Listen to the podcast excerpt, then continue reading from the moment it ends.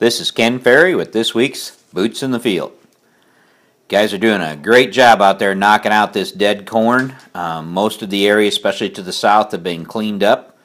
Uh, we're, we're getting the uh, high risk corn cleaned off of there in, in a high fashion. That's a, a pretty impressive job. Most uh, most of the moistures out there right now are are dropping like a rock. Uh, today we were uh, harvesting corn that was 16%, and that was 23% just six days ago. Uh, this is happening uh, from north to south in our territory. Um, if you guys are out there last week and thought you were about three weeks away from harvest, think again. Go back and check it. It's coming down more than a point a day. It's been a while since we've seen corn drop this fast, this hard. Uh, we're going to end up taking a lot of number two corn right out of the field at the rate it's going itself. Now that um, dead corn, uh, now that the dead corn is cleaned up, uh, and we're getting into some of the better corn. The yields are really starting to jump, both in corn and beans. Uh, when we were doing farm visits in August, many of you asked, you know, what's this crop need to finish? Um, and and I, you know, at that time said that we need lots of sunshine, moderate temperatures, a little bit of rain, low humidity for at least 25 to 30 days. And in most areas, that's exactly what we got. Uh, I wish I could take credit for that, of course, but that's all the man upstairs. So that has produced a big finish for us. This week we're getting corn reports coming in from that 200 to 240 bushel range. Soy field averages, soybean yields coming in between 60 and 75 bushel. This is, of course, in the fields without the water damage. In the fields with the heavy water damage, yields are still coming in from 70 to 140 bushel. Bean yields are in the mid 30s.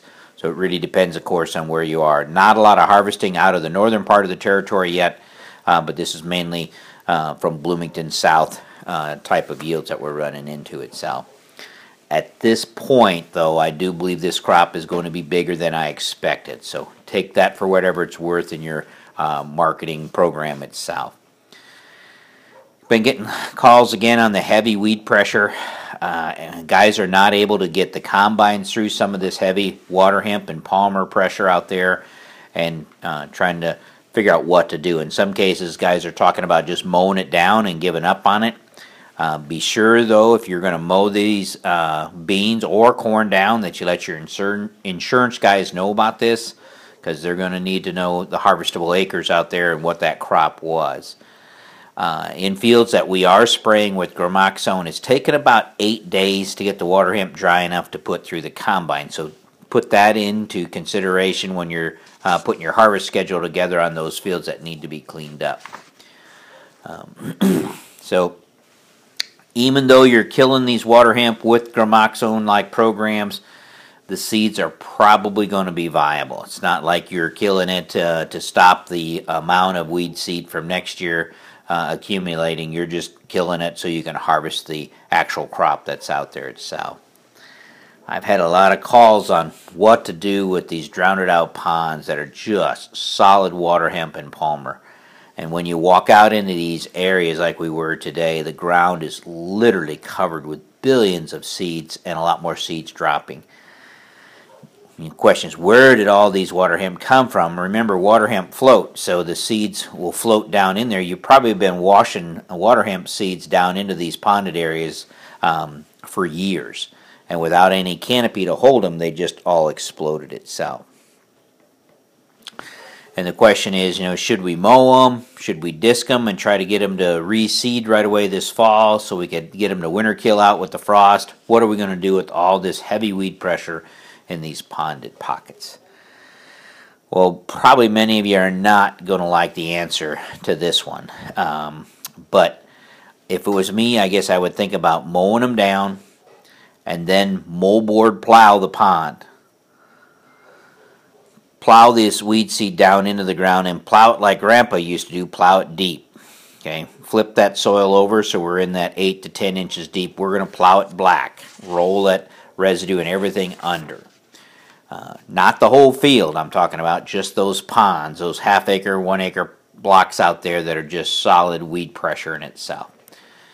Uh, these ponds are not subject to erosion, so it's not like we're plowing a hilltop or something like that. And situation, uh, what we're trying to do is the water hemp and the palmer seed really don't survive very well when they're buried. But they are going to have to stay buried for about three years. We can't chisel back through there and bring that uh, weed seed back to the top.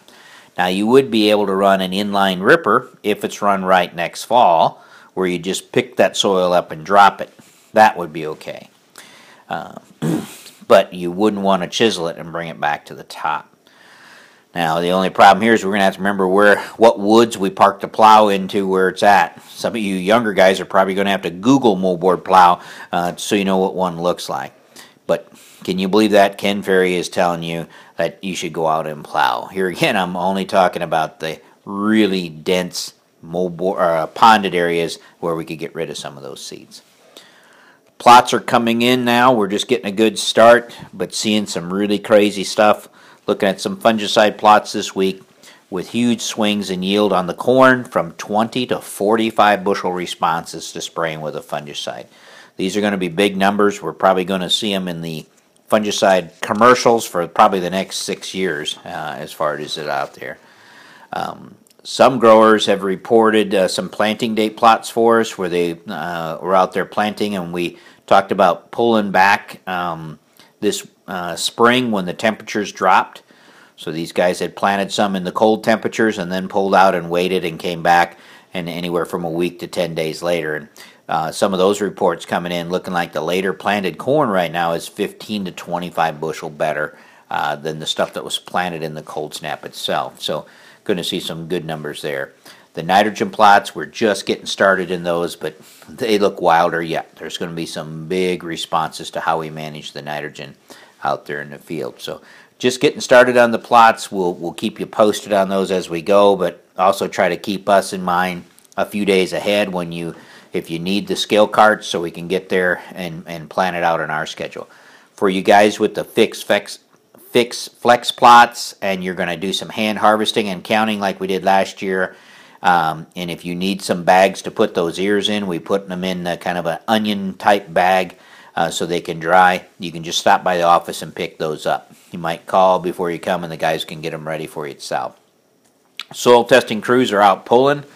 Uh, so call those fields in as you harvest them so we can get the samples turned around in time for your tillage. Don't wait till you're all done to let us know the fields are out because then it's uh, harder to stay ahead of your chisel plow. So as you knock them down, give us a call and we'll have the crews out there and we'll clean those up. As I said, it, this looks like it could end up being a pretty exciting fall. The yields are climbing back, especially in the areas without the water damage, uh, and I'm going to expect to see uh, uh, some better yields than I thought. So with that, keep it safe, and I'll talk to you next week.